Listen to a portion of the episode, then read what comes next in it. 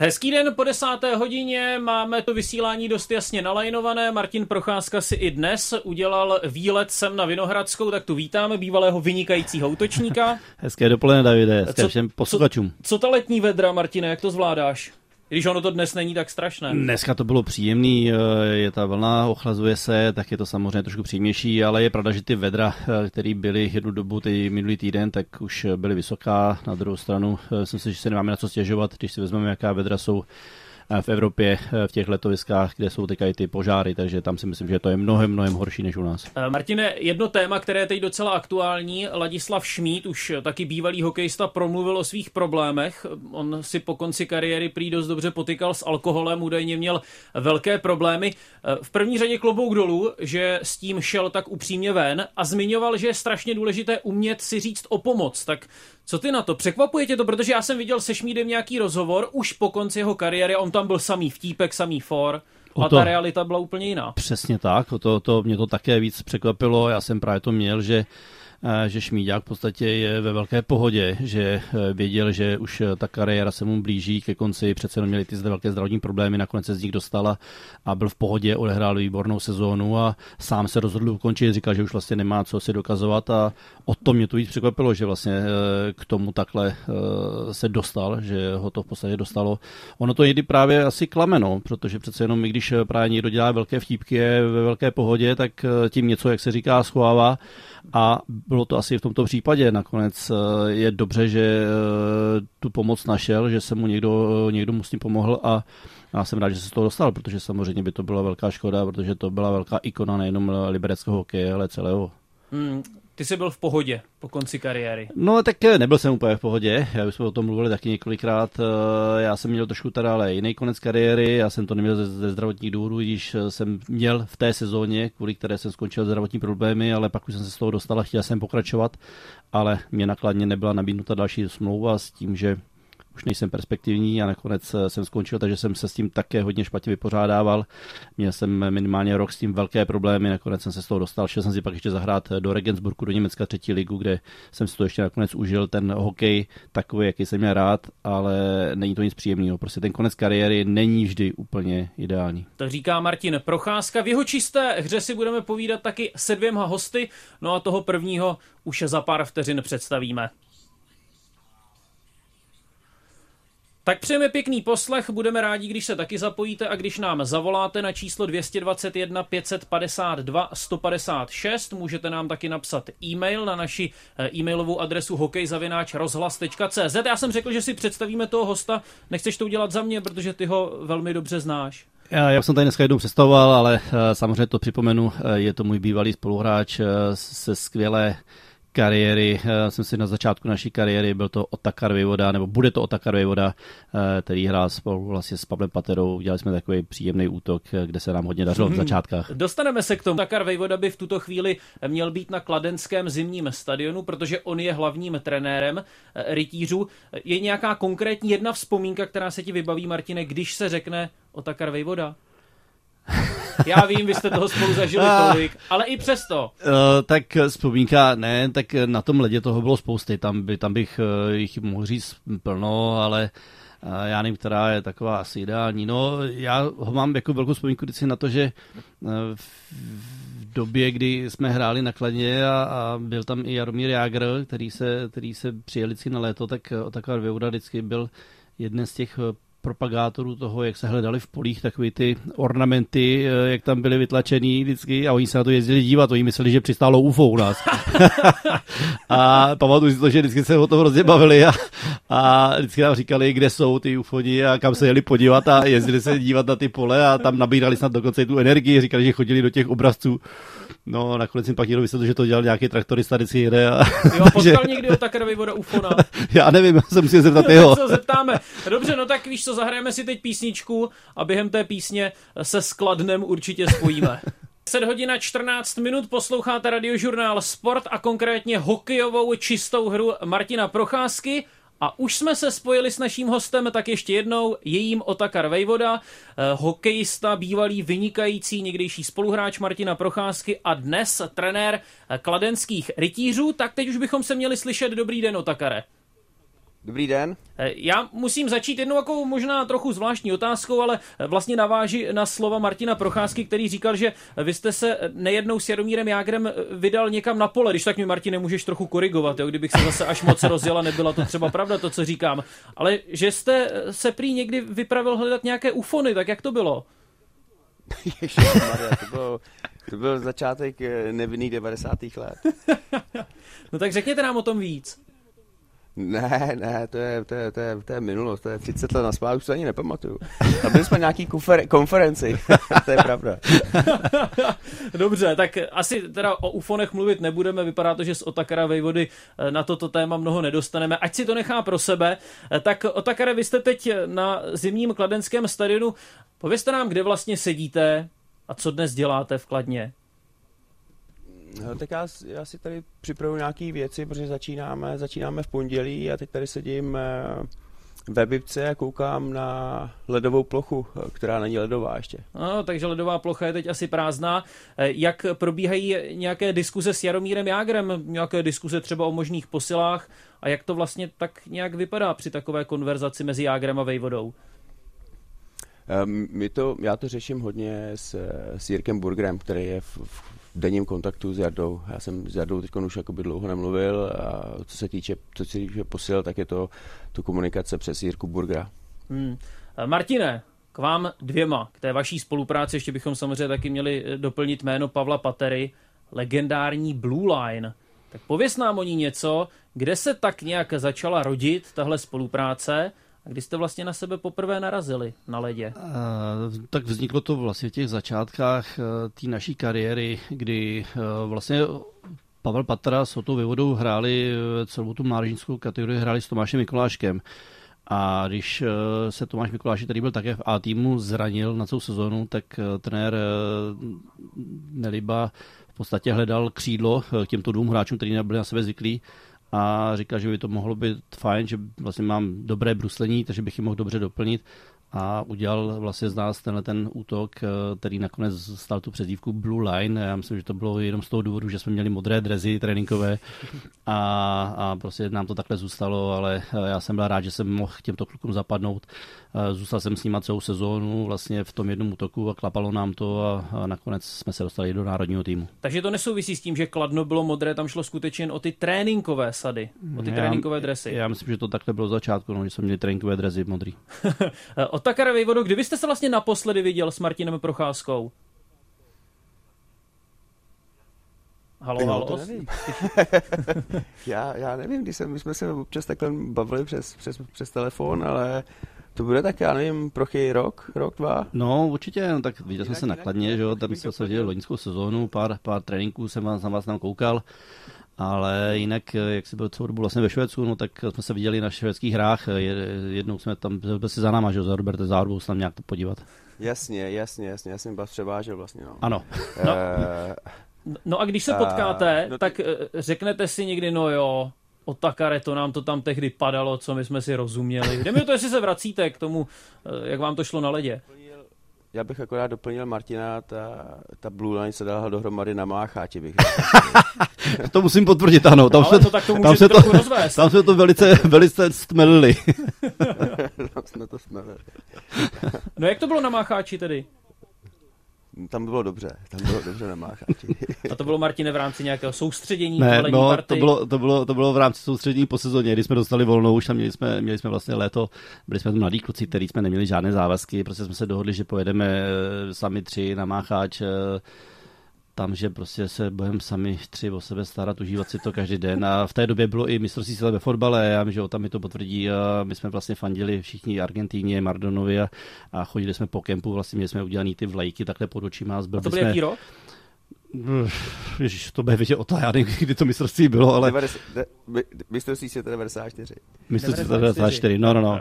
No, takže to, a my se tam zbyli celý ten kemp, jo, protože všichni, když nás viděli, chtěli taky ty děti malí, takže jsme vše pak ještě kreslili na, na ty děti a no, myslím, že to bylo vzorný. No, výborný, já, já nevím přesně, jak jsme tam dlouho byli, ale užili jsme si to. o tak, čím byla tak úspěšná Blue Line?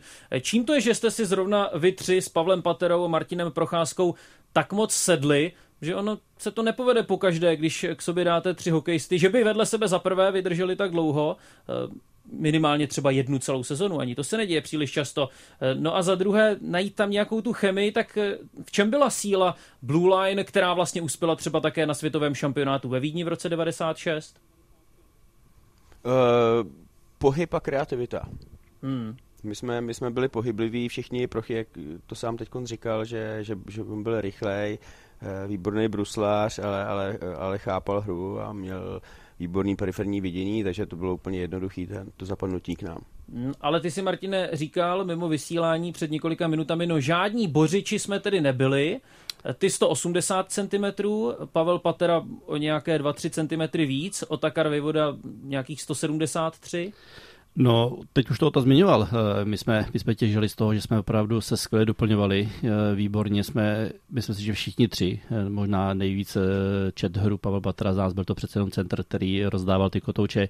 Já jsem měl tu obrovskou výhodu z toho, že jsem těžil z toho, že mm, kluci bojovali, jak se říká v útoku, nejvíc bojoval, nejvíc, největší tvrdák z nás byl Ota. Ten prostě dostával hmm. spoustu rán, schytal okolo Mantielu. Kolikrát jsme mu říkali, ať tam nechodíš tak, protože vždycky dostal ránu, ale ten puk vybojoval nakonec. A já jsem čekal vždycky před tou brankou mezi těma kruhama, když jsem dostal hrávku a dobře to trefil, tak z toho byly góly. Takže já vlastně jsem těžil opravdu z, z té práce obou dvou. Takže já jsem bez... A zase jsem za ně musel pracovat dozadu, jo. Oni zase byli víc v útoku a já jsem za ně musel bránit. To tady můžeš vyčíst teď zpětně po letech. tak tvrdňáku Otakara Vejvodo, kolik jste si toho musel vytrpět na ledě? Já jsem to takhle vůbec neviděl, jako, jak, já vím, že se to jako říkalo, že, že to byla t, tvrdší doba, že tady ta, tady ta, tady ta, s těma pravidlama, to jsou teď poslední, poslední deset let, tak je to jiný, ale uh, pro, Prochy ještě bych tomu doplnil, že Prochy tam nikdy nestál, Prochy tam uh, nečekal jako třetí do zádu, že tam pořád se pohyboval, že to z toho jsme hodně těžili, že jsme tam nebyli stacionárně. Jako ne.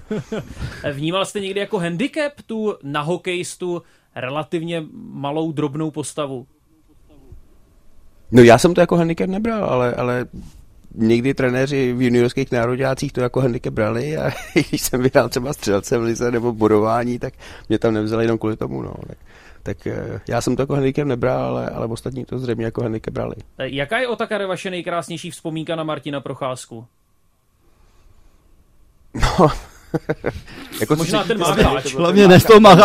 No, no ale tě, jako hokej, hokejově, hokejově jsme, jsme, si, jsme si prostě sedli, že jsme si, um, mně se líbí, když se, když se přemístuje ten puk, jo, když je ten eh, fokus na ten, na ten puk, uh, ne na to držení toho puku. A, a, a Prochy to okamžitě pochopil a tím, že jsme se pohybovali, jsme vlastně pohu- přesunovali ten puk. My jsme ani neměli moc jako možnost, kdyby jsme si tahali puk, tak e, s těma pravidlama, s tím držením a to, tak by to bylo těžší s tou postavou, co jsme všichni tři měli. Takže jsme jakoby e, udělali to nejchytřejší, co jsme mohli, že jsme, že jsme nechali ten puk dělat svoji práci a, a jenom jsme se jako přesunovali. Ano, Prochy to je chápavý muž, můžu potvrdit. Martine, popiš nám tu vaši společnou cestu do Švédska. Teď nemyslím tu konkrétní cestu, já nevím, jestli jste jeli nebo letěli, ale myslím, jak se to tak nějak stalo, že, že jste vlastně se společně potkali v téhle skandinávské zemi. Tak ono to bylo díky tomu úspěchu eh, ve Vídni 1996. Eh, My jsme v podstatě už eh, částečně předtím byli domluvení se Spartou, kde po sezóně s Kladnem jsme, hmm. vypadlo to, že bude mít nasměřováno do Sparty. Bylo Známe tuhle nás... příhodu, kdy jste úplně nepotěšili ano, ano, svým rozhodnutím vedení ano, Sparty. Ale díky tomu úspěchu v, ve Vídni jsme měli vlastně všichni tři stejného agenta, Jirku Hamala, který nám v podstatě po mistrovství okamžitě předložil nabídku, že má o nás zájem a IK Stockholm o všechny tři a že by to bylo fajn, že by to snad bylo poprvé v historii, že by šli takhle celý útok eh, do, mm-hmm. do, do a zahraničního angažma a nám se to líbilo, my jsme se tam měli podívat, myslím, že všichni tři hnedka jsme byli jako nadšení z toho zájmu. A další věc byla ta, že mm, my jsme tam měli finského trenéra, který nás v podstatě nechal hrát tu naší hru a myslím si, že to AIK to vyloženě sedělo, protože ostatní hráli takový ten švédský styl a nás nechali hrát ten český a vím, že soupeřům se to moc nelíbilo, že z nás nebyli moc nadšený, ale fanoušci se nás oblíbili, takže já si myslím, že Ota to potvrdí, že opravdu jsme zažili výbornou sezónu Fajka, až to hrom škoda, že Ota tam už eh, začínal mít ty velké problémy a nakonec eh, musel kvůli tomu skončit. No pro Otakara Vejvodu to ale vlastně byl možná klíčový moment, nejen v kariéře, ale vlastně v celém jeho životě, ten odchod do Švédska. Tak Otakare, pojďte se k tomu trochu vrátit, protože vy jste ve Švédsku strávil následujících a teď mě můžete doplnit, já nevím kolik let, ale byla to tedy pořádná řádka let. Hmm. No, já nevím, nevím, nevím úplně přesně, jak odpovědět. Jako, mm, zůstal, zůstal, jsem tam, nebo snažil jsem se, první dva, tři roky jsem se snažil ty nohy jakoby spravit. To byl nějaký 98 až 2001. No to chvilku vypadalo, ty nohy byly úplně dobrý. Eh, pak, pak, se, pak, se, pak se tam zase něco stalo a v roce 2000 jsem, bylo jasný, že, že to nepůjde. Jako no. hmm. Takže to jsem, jako, tam jsem jakoby pochopil, že, že, že ty nohy Eh, že to, že to nebude, že to nebude na hraní hokeje, bohužel. No ale zatímco pánové Procházka s Paterou Švédsko opustili, tak vy jste si zřejmě Švédsko musel dost oblíbit. No tak já jsem tam, já jsem tam potkal moji ženu a, a měli jsme si, měli jsme syna, tak jsme tam, tak jsme, tak jsme tak jsme tam zůstali, no. A, nebo ona tam, ona, tam zůstala, ona tam byla a já jsem tam zůstal a, a lítal, lítal jsem do Čech akorát na ty, na ty prázdniny a, a pak, jsem, pak jsem tam studoval a pak jsem tam trénoval, no. No a čím vás Švédsko tolik okouzlilo? Můžete nám tady nabídnout nějaké třeba porovnání s životem v České republice?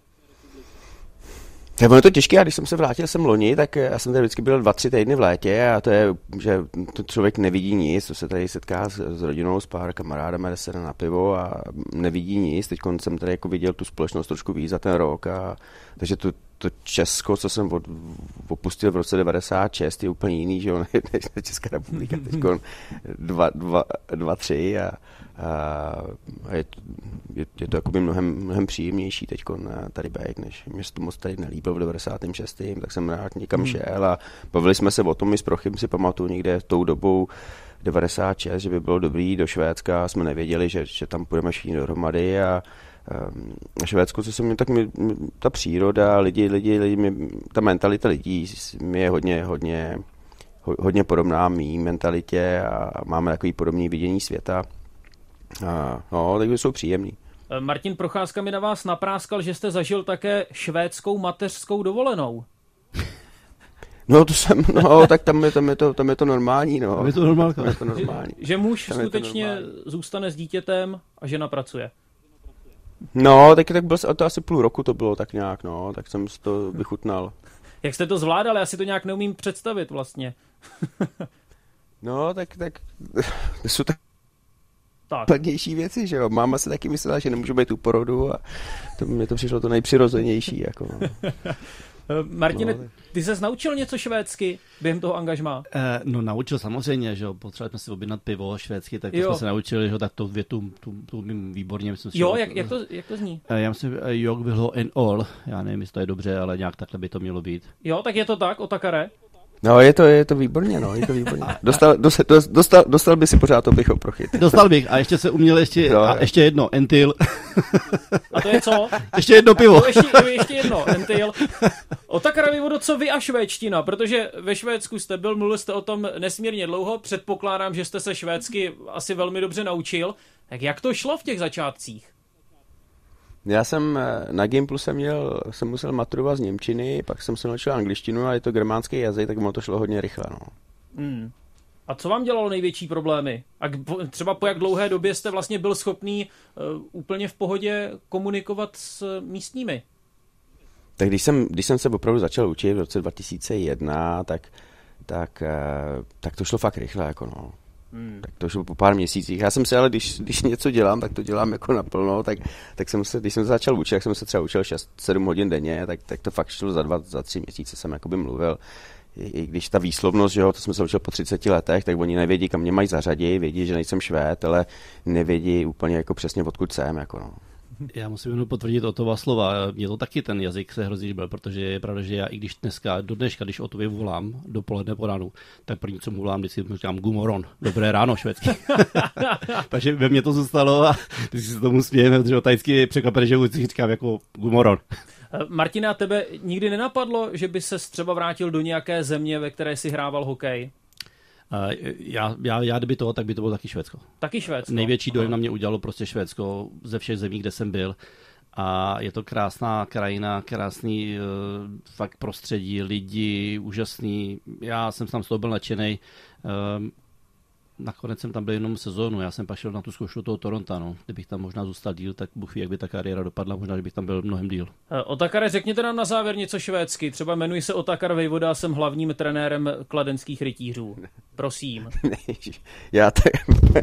Eh, jak heter Otakar Vejvoda? To stačí. Krásně, krá... jak hete? Jak hete? Dobře, tak vám Otakare moc děkujeme za váš čas. Otakar Vejvoda se s námi spojil, popovídal si s námi v čisté hře, tak přejeme hodně štěstí kladenským rytířům, ať vám to jde eh, v Kladně a budeme se těšit na novou sezonu a na vaše výkony. Děkujeme. Tak, Martine, ty bys taky... Čau, prochy. Děkujeme. Já taky děkuju to, díky moc. Ty bys se s Martine taky pořád dokázal představit. Eh, Ježíš to ne, já měl akorát opravdu jenom pár těch věcí, jako typu opravdu uh, chci jedno pivo. Zveme si hosty v tomto letním období, protože kdybychom měli mluvit o nějakých výsledcích, no tak bychom tu asi mlčeli a neměli bychom co říct. Nechybí ti to už, Martine, trochu zase takový ten hokejový šrumec v té sezóně? Já myslím, že Ota už to naznačoval, že se začíná teďka týmy, že jdou na led. Eh, už jsem zaznamenal někde, že Hradecká už jsou taky na ledě a mm-hmm. že ty týmy postupně začnou odehrávat přípravné zápasy. Myslím si, že už tam budeme mít také o čem bavit. Přece jenom víme posily, různé změny v kádru, takže takový dva, dva týdny už se budeme moc bavit i o výsledkách. Hmm, ale ono se to trochu mění, ne? Protože eh, předpokládám, že ty si třeba tři měsíce vůbec neviděl brusla hokejku v létě v dobách tvé kariéry. Já jsem teď v posledních týdnech viděl několik fotografií extraligových týmů a ti hráči byli na ledě. Jo, je tam... I když to bylo asi takové kombinované s Přesně, je, je, tam, je tam spousty změn. Není to, jak to bylo standardní dřív, že prostě jsme skončili sezónu, dostali jsme nějaký měsíc volno, pak jsme dva měsíce trénovali letní suchou přípravu, pak jsme dostali tři týdny v červenci volno a 20. července, kdy plus minus se šlo na let. Měli to všechny přípravy podobný, pak přišla Sparta s nějakou novinkou, že zase trénovali mm-hmm. celý červenec na ledě už a, a teď to je úplně jinak. Je to, je to individuální, to asi na každém klubu.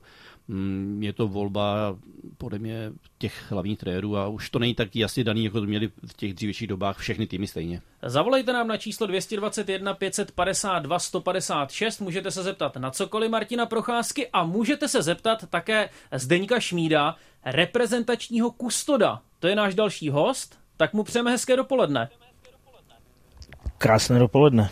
Zdeňku Otakar Vejvoda se nám tu před několika minutami tak trochu přiznal, že v mládí věřil na ufony. Jak to máte vy? Já být mlečí a zdravý, tak... tak Co, tak... Marťas? Ano. tak taky věříte? Mm, určitě, určitě. On se za vámi vypravil náš reportér František Kuna. On vám předal vlastně takovou krabičku, ze které trčí mikrofon. Díky tomu si společně můžeme povídat. A František mi říkal, my sedíme ve skladu. Tak co dělá Zdeněk Šmíd ve skladu? No s Frantou Konou tady jsem. A v jakém době, skladu? jsem s vyplazeným jazykem a, uh, ve svazovém skladu. Aha, takže si to můžu představit, takže kolem sebe máte nějakou výstroj, nějaké tašky, ve kterých jsou třeba, já nevím, betony, lapačka a tak dále.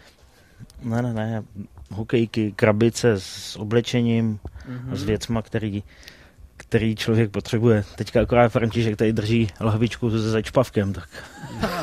Lahvičku se čpavkem. Třeba to někdo neví. Připomeňte nám, k čemu se používá čpavek na hokejových střídačkách. Mm, aby se nám trošku ty kluci probudili, veď Martine? já jsem byl provozený vždycky, já to nepotřeboval. Ty jsi nepoužíval čpavek, ne, ale to... vy, já vím, že my už jsme si o tom jednou povídali, ano. ale eh, třeba to někdo neslyšel, třeba to někdo neví. Připomeň, proč se to vlastně používá. Je to takový povolený doping, no, nevím, jak to mám nazvat. Asi tak, no, je to, teď už to zmiňovali, je to takový to nakopnutí, no, vydáme to občas, někteří to mají rádi, že prostě si tomu tak lehce přičuchnou, ne to jako trošku jako nakopne, probere. Já jsem to nepotřeboval, eh, no, No, ne, ne, ne, ne, no. Ne. Vy jako Zdeňku potřebujete někdy na střídačce si trochu čichnout? To, poslední dobou kolikrát jsme potřebovali hodně. si čichnout. tak Zdeněk Šmíd říká, že je ve skladu, takový sklad to asi bude místo, kde se musí docela často pohybovat kustot, protože on má na starosti právě výstroj a tak dále. Jak ty, Martine, vzpomínáš na kustody a na jejich práci? Napadá mě, že možná je ta jejich práce někdy trochu nedoceněná. No, já myslím, že v těch dřívějších dobách byla obrovsky nedoceněná. Já jsem zažil kluky, když tam byl pan Šašek, pan Křížek a tady ty začátkách. Eh, byli na to možná dva, pak tam byl Áda Bílek eh, ještě s dalšíma Teďka si myslím, že už ty kluci už to mají opravdu teďka jinak posazený, je jich tam mnohem víc, eh, ale pořád tam musí být někteří, kteří jsou hlavní, kteří to řídí a právě hmm. k ním patří právě Zdeněk Šmí, který to má vlastně všechno tohle na starost. Myslím si, že to je největší odborník eh, v naší republice právě eh, co se týče kustodů a, a někde jsme se o tom bavili při mistrovství 2015, že dokonce už dělají i školení pro nové kustody, že prostě hmm. dělají náběry, nábory, protože to není jednoduchá práce a musí v tom být určitý řád a nesmí v tom být chaos. A já myslím, že to na Zdeněk teďka potvrdí. No tak potvrďte Zdeňku, mám si to představit tak, že musí mít kustot nějaké, já nevím, nějakou licenci třeba, nebo něco takového, že zkrátka nemůže přijít někdo z ulice a začít dělat kustoda. Za prvý musí to mít hodně rád, ten hokej, mm-hmm. protože tam tráví času na tom zimáku v kabině od nevidím do nevidím. Musí být manuálně zručný a hlavně musí být eh, jako do party a, a aby s těma klukama vycházel. No. Tak Martin může potvrdit, když to s námi zažil už jako tiskový mluvčí, že s námi to bylo vždycky dobrý, veď? Je to tak, já na to hrozně rád vzpomínám. Já jsem tam té práce to už moc neměl, že Já jsem tam byl jako tiskový mluvčí v pozici asistenta u pana Zikmunda a já měl na starost v podstatě akorát Jardu Jagra, že který k novinářům a k médiím nechodil, takže já vždycky, když se mě ptali, jestli pojede Jagr dělat rozhovor, tak on mi řekl, že ne, takže jsem jenom přetlumočil, že ne. jednoduchou práci. Jednoduchou, a proto jsem měl mo- spoustu času právě trávit s klukama, který, že tam jsem byl v kabině s nima a vím, že jak, jak tam všechno vlastně připravovali, tak já jsem jim tam možná tak trošku jakoby dělal v tom chaos, protože jsem se s ním pořád bavil, oni kolikrát na mě neměli čas a vždycky, když pak na místě ten čas udělali, tak eh, že jsme tam vždycky něco si jako taky, jako, jak říká, eh, čichlit něčeho. No tak Zdenku, vy zmíněného Jaromíra Jágra určitě znáte a říkalo se kdysi, že on byl takovým postrachem kustodu, ono se to říkalo samozřejmě s trochou nadsázky, ale on hodně dbal na to, aby měl perfektně nabroušené brusle, zkrátka vyžadoval dokonalý servis, tak byl náročnější než ostatní. Mm, tak tady v tom určitě tak eh, měl na začátku měl svýho brusiče a pak eh, jsme to jakoby převzali my, respektive Peťa Ondráček, ale ten servis si vyžadoval teda velký. Hmm. Já, to bylo pro mě i trošku noční můra, kdy se mi o něm zdálo. já, já, já jsem mu byl jako k ruce, to bylo tady potřebuji klepnout nohy a tamhle něco a tamhle něco, takže já byl takový osobní, osobní ataše jeho. Mm-hmm. Tady v tom. Jak jsi to měl ty, Martine? Ty jsi nebyl náročný? Ne, ne, ne, já jsem nebyl náročný. Já si myslím, že se mnou, se mnou by neměl sdělek žádný problémy, že jsem nebyl nějak náročný na žádné věci, na žádný brusle nebo to. Tak ta doba byla taky dřívější jiná, že tam, když jsme si stupili brusly, tak jsme museli sundat celou, celou brusli a museli jsme si to nechat nabrousit. V dnešní době mají kluci tam, já nevím, x nožů, kde to mají jenom na to nacvaknutí, předcvaknutí a, a možná, že někdy z toho právě děláš velkou vědu, protože když se jim tam něco na tom ledě nelíbí, tak hnedka běží za kustorem, pojď mi to přecaknout, protože to nejde a hokejku mi vyměnil, já nevím, kolik všech těch hokej tam mají, my měli jednu, dvě a to bylo všechno. A to myslím si, že s námi by Zdeněk mít vůbec žádný problémy neměl. A Zdeňku, jak dlouho to vlastně trvá, než nabrousíte Jaromíru Jágrovi brusle? Já nevím, já tak jsem brusle nikdy záleží. nebrousil. No taky záleží, jak je to stržený, seklý, takže těch aspektů je víc. Hmm. A... Takže to není, že, že to máte za minutu nabroušený, ale to se s ním musíte, musíte pomazlit, tak říkajíc. A jakou nejzvláštnější jako... prozbu měl Jaromír Jáger? Ježíš, těch bylo. Tady mi podrž dveře, ty, ty se podržel, včera vyhráli jsme, skoč mi koupit tady donat, zase ty. Takže já si pamatuju, ve 2.15 bylo tady to mistrovství a celý tým šel se podívat na fotbal a měli lísky odpoledne. Já jsem říkal, ježiš, to se těším, Plzeň, Sparta tady, bude nádhera. A Jarda přišel a říká, Depa, ty nejdeš někam, my půjdeme do haly.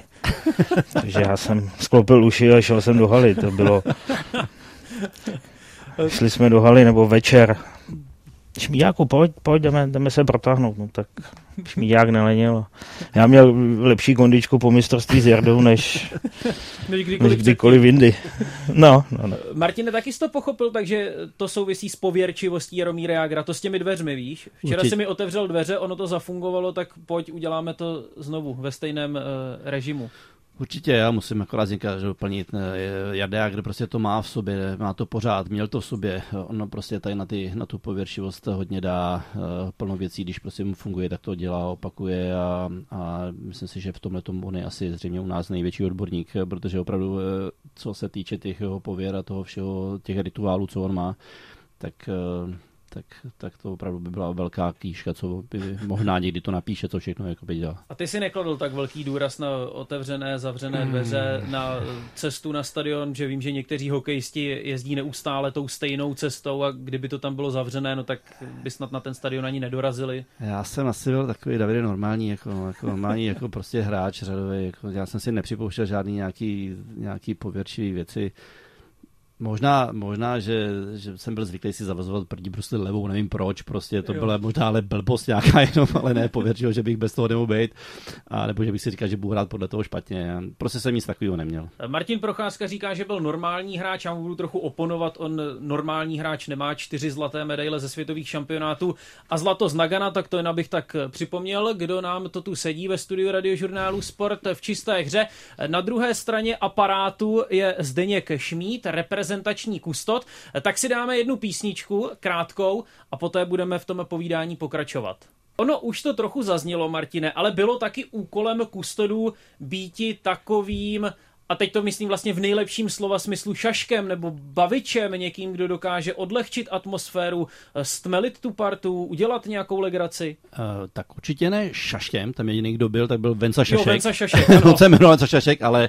Ne, já, te, já vím, že já mi to myslíš. Ne, ne, ne, ne, ne, ne, ne, ne, bavič, bavičem. Ano, bavič. Musí tak. se, kluci právě, že tam dělají tu skvělou atmosféru, to znamená, že samozřejmě sranda tam musí být v té kabině, patří to k tomu, to znamená, že kluci taky musí znát povahu každého hráče, jak si rukou můžou šťoudnout, jak ne, jak každého pozbudit. A to si myslím, že právě patří k této práci, takže vyloženě pra, jako slovo bavič je úplně mm-hmm. ideální, si myslím. E, takže Zdeňku Šmíde, myslíte, že si vás český hokej vybral taky na základě vašich charakterových vlastností? No, nevím, jestli podle charakterových vlastností, ale podle toho, jak eh, člověk asi pracuje a mm-hmm. jak dokáže dokáže pracovat pod tlakem a pod eh, stresem. Ale tady v tom, jak říkal Martin, ty baviči, tak tam musí, musíme rozeznat, kdy můžeme hmm. hodně, kdy můžeme málo a kdy nemůžeme vůbec jakoby, si tu srandu udělat. No. Hmm, jasně, je mi jasné, to... že po takovém nepovedeném zápase asi není úplně na místě nějak eh, zvlášť vtipkovat v kabině. Eh, představme si, Zdeňku, takový váš běžný zápasový den. Eh, pojďte nám ho trochu popsat, protože já říkám představme si, ale my si ho třeba neumíme úplně dokonale představit. Tak jaký vlastně máte program v den zápasu? Pojďme to vzít od rána až do večera tak ono je to rozlišen, jestli se hraje zápas ve čtyři, jestli se hraje zápas ve 12, nebo až ten pozdní. Pak nějaký večerní třeba. o mistrovství světa v 8 večer. Tak to je ranní, ranní rozbruslení, kdy většinou bývá tak kolem, já nevím, 10. 11. kdy my jedeme na, s kolegama na zimák vlastně tak o hodinu dřív než kluci, mm-hmm. že to znamená někdy v 9 hodin, v půl devátý, aby jsme všechno nachystali a připravili na trénink a přejdou kluci, uh, rozcvičí se, odtrénujou, odtrénujou a uh, pak vlastně udělají si, připraví si trošku věci na zápas a odjedou a my tam zůstáváme a kdy nachystáme, uklidíme šatnu a je třeba udělat eh, já nevím, dobrousit brusle, kdo potřebuje ještě eh, opravit nějakou výstroj a, a začít chystat vlastně šatnu na, na ten zápas, pověsit drezy a prádlo suchý rozházet. A... No to mě zajímá, jak se chystá taková šatna, jak by měla vypadat šatna, do které, co nevidět, vstoupí hokejový tým tak uh, mají tam všechno nachystané, aby se nemuseli kluci vlastně o nic starat, jenom se starali v úvozovkách sami o sebe, aby se připravili na ten zápas, kdy mají připravený pitný režim a, a různý laskominy a, a drezy a spodní prádlo a tohle mají všechno nachystané, připraven, kdy se vlastně soustředí jenom sami na sebe. No. Takže náš den v tu dobu trvá pracovní, řeknu, já nevím, 18 hodin. No. Fuh, co, co ty s Martine potřeboval za laskominy kolem sebe? Eh, my jsme byli většinou po svačině, že jo? My jsme, měli, jsme šli vždycky na zápas a měli jsme většinou poradu na svačině, kde jsme si dali takový ten sandwich nebo nějaký croissant a kafíčko. U toho jsme měli ten videorozbor aspoň si takhle vzpomínám, že jsme to měli v těch začátkách a v té kabině, no tam jsme toho moc si podle mě nepotřebovali, tam jsme si mi toho moc nedávali, možná jsme zobli do nějakého hroznového vína, nebo... Jo, nějaké banány, ne? Banán pocit, možná, když, jsou, ale když jsem byl po té svačině, tak jsem neměl pocit hladu, že jo. Jsem možná během zápasu potom, tam když jako třeba na člověka padla nějaká únava nebo potřeboval jako doplnit nějakou energii rychlou, tak za nás ještě nebyly v té době žádný energy drinky, mm-hmm. nějaký tablety, tuby, nějaký tady ty věci. Vlastně my jsme tam maximálně šoupli půl tatranky a zapli to trošku kolou a to bylo všechno. To byla celá energie, kterou jsme do sebe dostali, že jo, ale teď už ta doba je taky jiná. No. Nosí se Zdeňku i dnes do šatny tatranky? Jo, nosí se furt. Tatranky a fidorky a toho je, toho je jakoby na výběr mají kluci dost a, a proteinové tyčinky a, a různé ty doplňky energetický gely a, a startovače, a, takže tam je toho hrozné množství, z čeho oni si můžou, můžou vybrat. No. Kdy... Mají připraven kafe a tak. Kdybych se vás zeptal na to, kolik času jste strávil na hokejových stadionech, to mi asi nebudete umět odpovědět, vidíte, protože to budou možná už roky ne, ne, ne, čistého ne. času. Já, já kolikrát se mi takhle ty známí ptají, je, ty se tam podíváš, te, ty jedeš se tam, je, te podívaj, je, no, tak my vidíme, kustodi vidí letiště, hotel, to ještě málo kdy, no a zimák, no. My jsme byli ve, ve, ve, vlastně v Lotyšsku a, a přesouvali jsme se do Finska, tak uh, jsme měli asi, já nevím, nějakých 40 hodin bez spánku, jo. 40 hodin bez spánku? No, no, no. no. no tak to Ráno je na ten čpavek, zápas. ale na toho použít. No, to už jsme pak pospávali, no, takže to, to si dáte večer, eh, večer nějakou takovou laskominu, kterou můžeme jenom my a to si tam pak říkáme, je, to jsou rána, ale ty večery, to je nádhera. takže eh, když přijdete Já. večer na pokoj, tak se asi spěchá do postele. No, spěchá se hodně do postele. No. Já teďka jenom uh, jsem byl minulý týden se známýma s kamarádama na kempu a tam jsem si říkal, že tady si odpočinu a, a děti a ty mi trošku dali zabrat, ale s kamarádama tam s Jirkou a s Milanem, s Verčou, oni budou vědět, tak to bylo vždycky tady jsou krásný rána, ale ty večery. tak to člověk jako si říká, musí se trošku odreagovat, ale ono to v tom hokeji k tomu patří. No. To je, bez toho by to asi, asi úplně nešlo dělat. No. Na radiožurnálu Sport si povídáme s Martinem Procházkou a s kustodem národního hokejového týmu Zdeňkem Šmídem.